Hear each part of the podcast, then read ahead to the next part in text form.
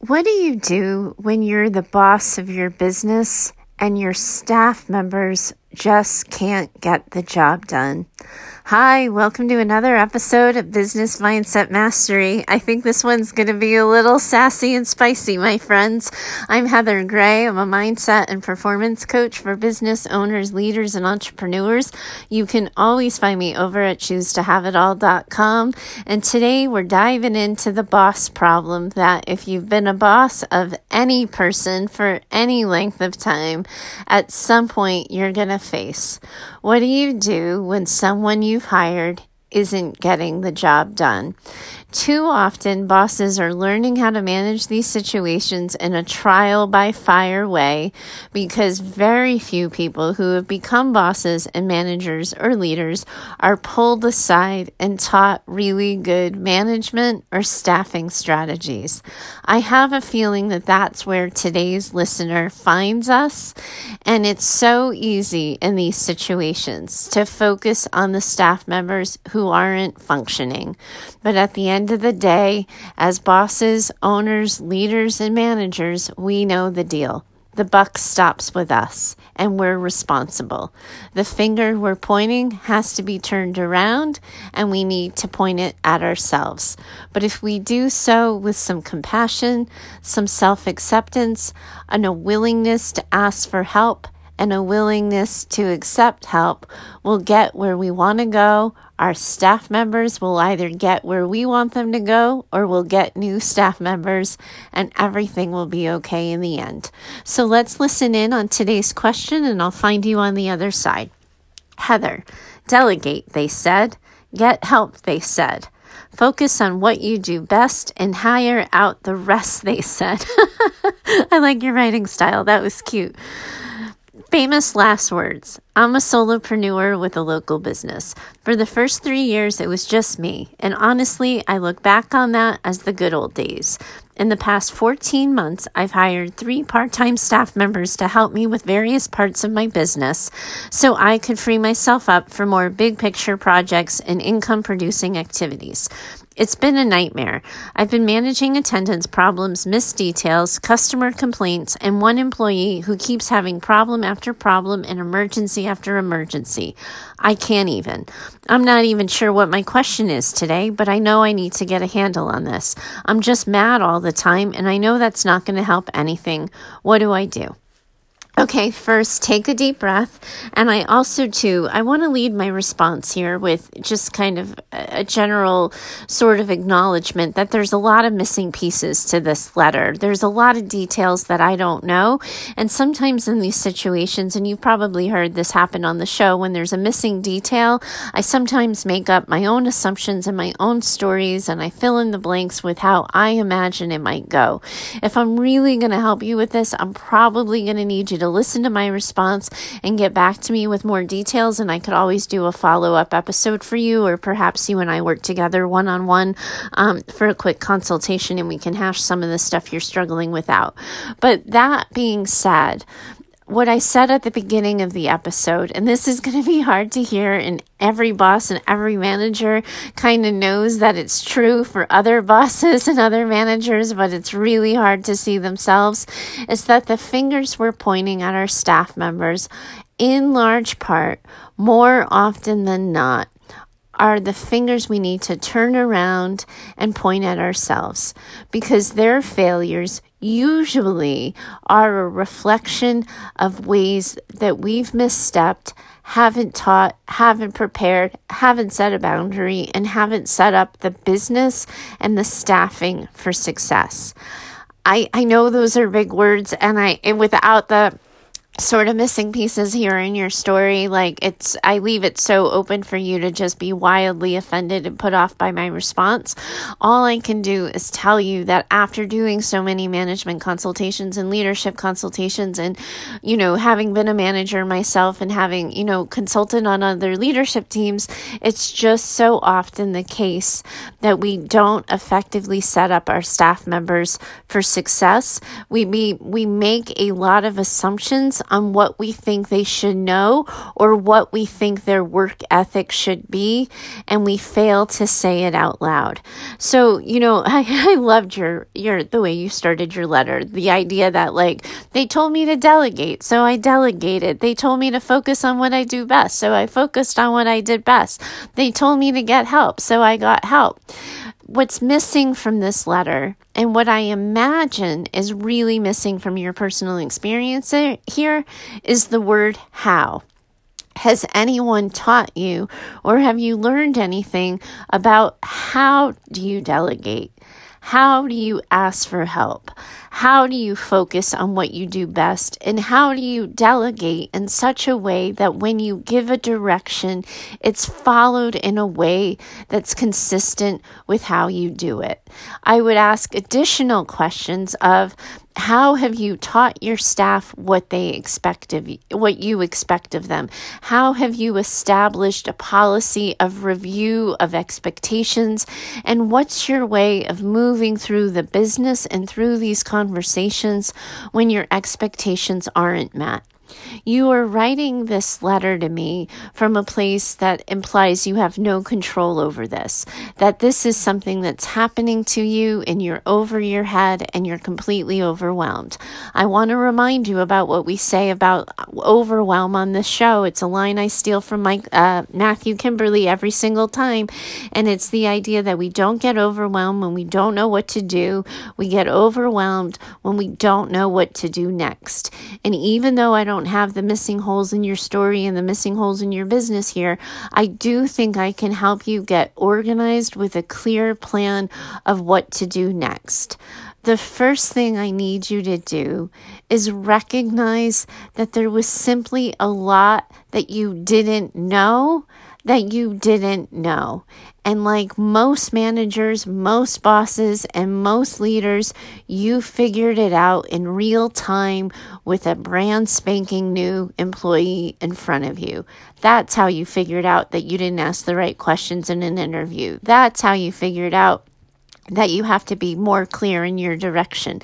That's how you figured out that so and so needs more supervision and you need to keep an eye on their time and attendance because people missed the boat and there was a misstep and that sort of highlights for you every time there's a misstep something that you may or may not have failed to do, teach, explain, um, or remind or hold accountable to, right?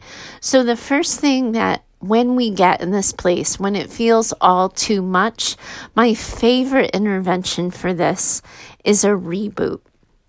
And what I mean by that is that you are going to, from this point forward, own 100% responsibility for how you got here even if you don't hold 100% and you know that you taught and you know you explained and you did a follow up and you did the things, we need to give you a fresh start because you're consumed with the history of the feedback you've already gotten. You feel trapped with the people you already have and you can't find your way out. And that is too hard to clean up bit by bit. That requires like one fell swoop. We need the push broom and the dustpan. We need to get it all off the floor, off the table, and give you a clean slate. The only way that works is if you, as the boss and the business owner, owns it. I didn't want to get here. I didn't want my team to be a reflection that reflected this. I had hoped for this. I wanted this. I didn't get it. Sweep it up, put it in the garbage pan, and move on because the boss of your business needs to get going on what to do next. The first thing you're going to do with your staff is nothing. And that is going to be painful. But you're not going to say anything different. You're not going to do anything different. You're not going to move through the world any differently. Any policy, rules, procedures you already have in place, sure, go ahead and enforce them. But the fresh start and the reboot starts with you. So, the first thing I want you to do is look at before you even had an interview, before you even wrote a job description, before you even reached out to find these help, were you crystal clear on the jobs you needed help with? The tasks responsible for each job, your expectations for what doing a good job at that role would look like, and the requirements you needed for a person to fulfill that position because that is how you start fresh going forward. You have three staff members in front of you that you're going to have to deal with. But going forward, the first line of defense for this is to make sure you know the job description, to know, make sure you know the expectations and your policy and procedure for reviewing, checking in, and seeing that a job is well done and responding accordingly. The next thing I want you to evaluate is the interview process. Do you think, now that you're seeing these employees in real time, now that you're seeing how they move through the world and how they follow direction or fail to follow direction, do you think your interview and hiring policy and practices could have been more detail oriented and more specific. A lot of times with bosses and owners, one of the things that I find is if they're quote unquote only hiring for a part time position, they lower their expectations. They lower what they believe and see should be asked of other people because they are just hiring for a part time position. And that's the first way that I see a lot of business owners and leaders set themselves up to fail is they leave the interview um, process with lower expectations. So the first thing I want you to do is recognize what are the questions you asked? How did you get proof of their capability? How did you get a sense of their personality? How they respond to being challenged? What do they do when they don't know an answer to something? How do they respond to conflict? How much of a go getter are they? How much of a follower are they? Etc. Etc. Because my guess is there's a lot of room for improvement in that as well. The next piece is looking at the roles that you currently have and the people you currently have filling them. What's working and what's not with each role and each higher. I want you to write that down and look at it and get it in black and white and include the what's working and the what's not. Because what often happens for managers and leaders is we just pay attention to the headaches. We pay attention to the, the tardy arrival. We pay attention to the customer complaint and we fail to see, unless we deliberately go looking for it, the pla- you know, the time and the places where employees showed initiative or they problem solved effectively, where they managed a problem before it even crossed our desk. So you want to look at in a fair, impartial way a checks and balances of the job description and the employee doing that job. Then I want you to look at any sort of auxiliary or side things that might be coming up, whether or not the coworkers are working well together, whether or not there's um, misunderstanding about the way your business should be represented or the way you were represented to potential clients or current clients, any sort of outside um, things that might be going on. And then I want you to find a time that's neutral and comfortable for you to have a staff meeting. Um, hopefully, this isn't your first staff meeting, but sometimes, again, when people hire for part time positions, they don't think about putting structures and plans in place to sort of, you know, set the business and the roles and the jobs up for success.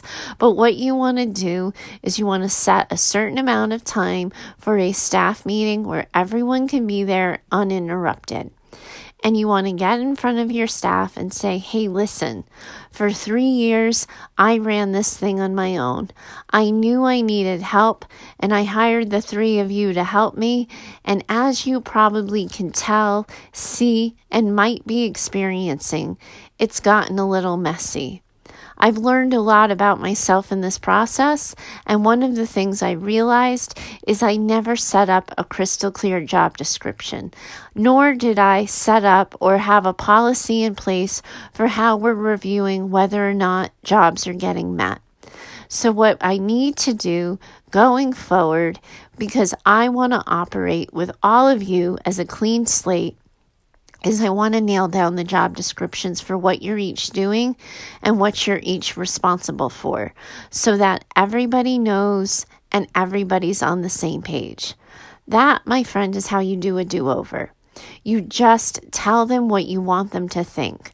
It's been messy. It's been tension filled. It hasn't been going smoothly. I believe we can do better, but in order to do better, we have to start over and we have to start with a clean slate. And you get crystal clear in the job description and you get crystal clear for how the job description is going to be measured and evaluated.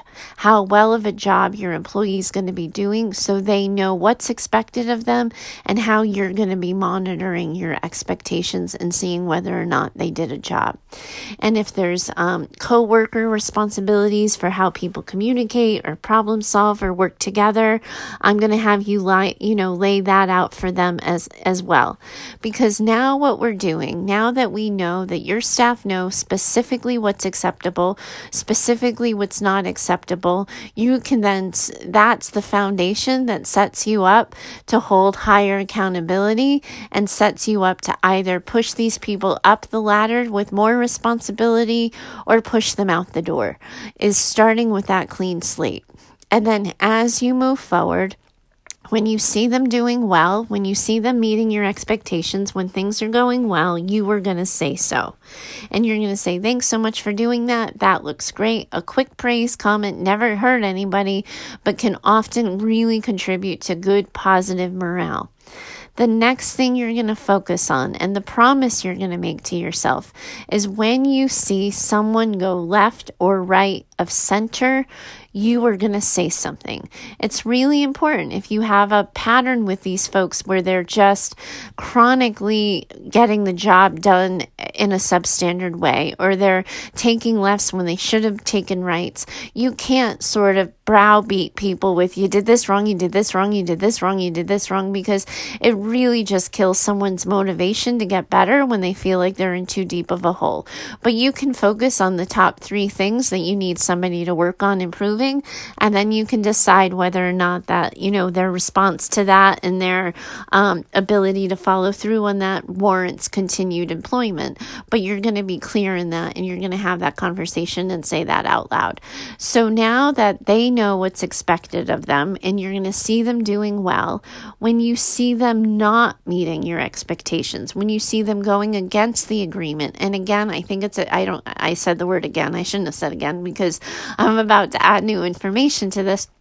The other thing that's really helpful with these new job descriptions is if you have your staff members sign acknowledgement so that they know going forward, this is what the deal is. So then when you see somebody coming in late or when you hear that somebody's been rude or impatient with a client or, you know, you've set a paperwork deadline or some sort of deadline up and it's not been met, you're able to say, hey, we met on August 8th and we talked about A, B, and C. You saw, you signed the document that says you knew the expectation. I'm wondering why this didn't get done, and can you let me know your plan for completing it? Because that's the next thing. Not just being frustrated, not just being irritated, not saying, hey, I thought hiring staff was going to be easier, but this management thing ends up taking me more time than if I would just do it myself. But you are going to respond to each employee issue as you see them. And you're going to start to set up policies and procedures for how how you're going to work with your staff, how you're going to communicate with your staff, and how they are going to know regular expectations. I like the three strikes and you're out rule in corporate, um, oftentimes there's a lot of legalese and all of this atti- you know, attached to hiring staff and firing staff. So, you know, if you run a local business, then you have to make sure that you're fire, uh, following the hiring practices um, for whatever state you're in. So you might need to, cons- you know, do some con- consultation with employment law and stuff because, you know, you want to just make sure that like you're firing somebody in a legal way and you're, you know, giving people written warnings if necessary in a legal way and everybody's um, you know sort of business structures and state it varies by state it varies by country. But you're going to know um, you know going forward what your what your policy and procedure is and you're going to be able to implement that. And your promise to yourself is that when you see someone going left or right of center, you're not just going to give them the benefit of the doubt. You're not just going to let it slide. You're going to acknowledge it, say what wasn't working, what you need to see instead, and how you're going to, you know, sort of follow through going forward to ensure that those things are done. Because by you know, and it's it's hard as bosses to own responsibility, but you know, these messes usually largely are a, reflection of us and our failure to lead. So now that you have the clean slate, now that everybody knows the expectations, now that you're calling out the good things, you're going to be able to with sort of, you know, relative ease hold accountability on the missed marks, on the wrong turns and on the failed expectations because you've set the precedent for those things to happen. And and that's how you're going to manage it going forward with regular meetings with your staff, regular structures and reminders of expectations. But the other thing that you're talking about is what do you do when your staff members have a personal problem? And that's kind of where you ended your letter, right? Like you said, like one person just keeps having emergency after emergency and you're just fed up. So, one of the things that I encourage you to think about is what is the sort of the culture of your company. What do you want your response to be when someone has an isolated emergency? How, as the boss of your business, do you want to respond when emergencies are sort of piling up and a certain employee just seems to be in a run of bad luck? Because what often ends up happening for managers and leaders in these situations is we end up in the reaction seat, right? So an employee comes to us and says, Oh my gosh, my mom's in the hospital for the second time in a month. My dad's telling me it's not looking good. I need to go home. So then you send the employee home for four, you know, four days or so. They come back, they work two weeks, and then dad calls again and says it's mom again. She's really not looking good. And it's like this chronic problem, and you're constantly in this reaction seat of how do you respond? What's the compassionate human response? What's the boss response? And when the employee is sitting in front of you, it's really hard sometimes to get clear on that because you don't want to feel manipulated or guilted into being more permissive. You don't want to be the hard ass boss who has absolutely no compassion. It can be hard to find your way and to find the middle ground. An easier way to do that is if you can just think ahead of time, what is my policy and procedure going to be when somebody just has a run of bad luck? When this happens, when the car breaks down and then the mother gets sick and then the kid gets sick and, you know, needs to be pulled from daycare or something.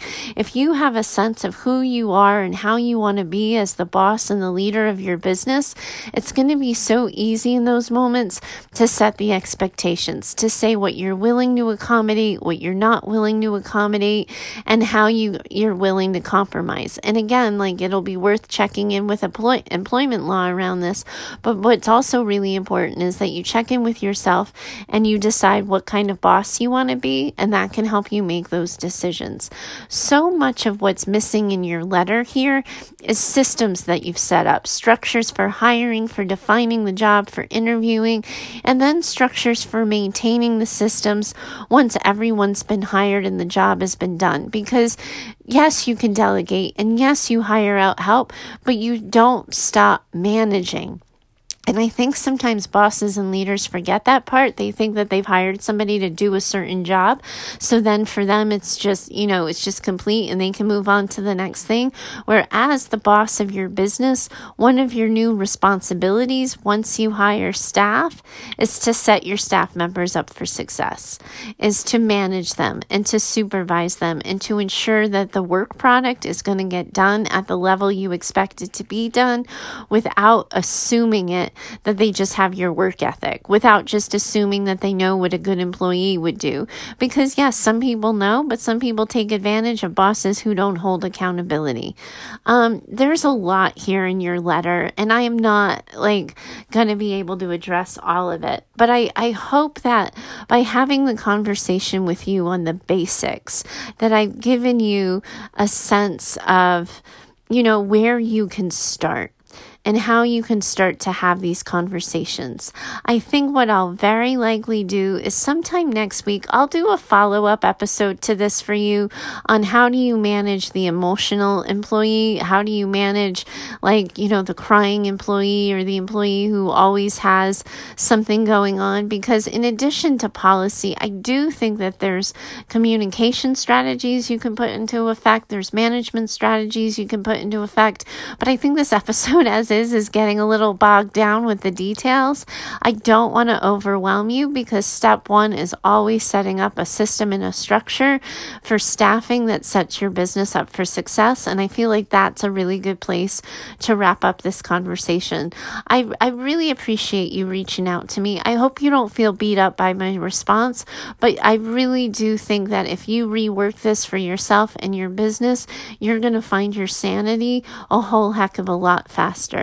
If anybody has a question that they'd like my two cents on for your life or business, do please find me over at heather at choosetohaveitall.com.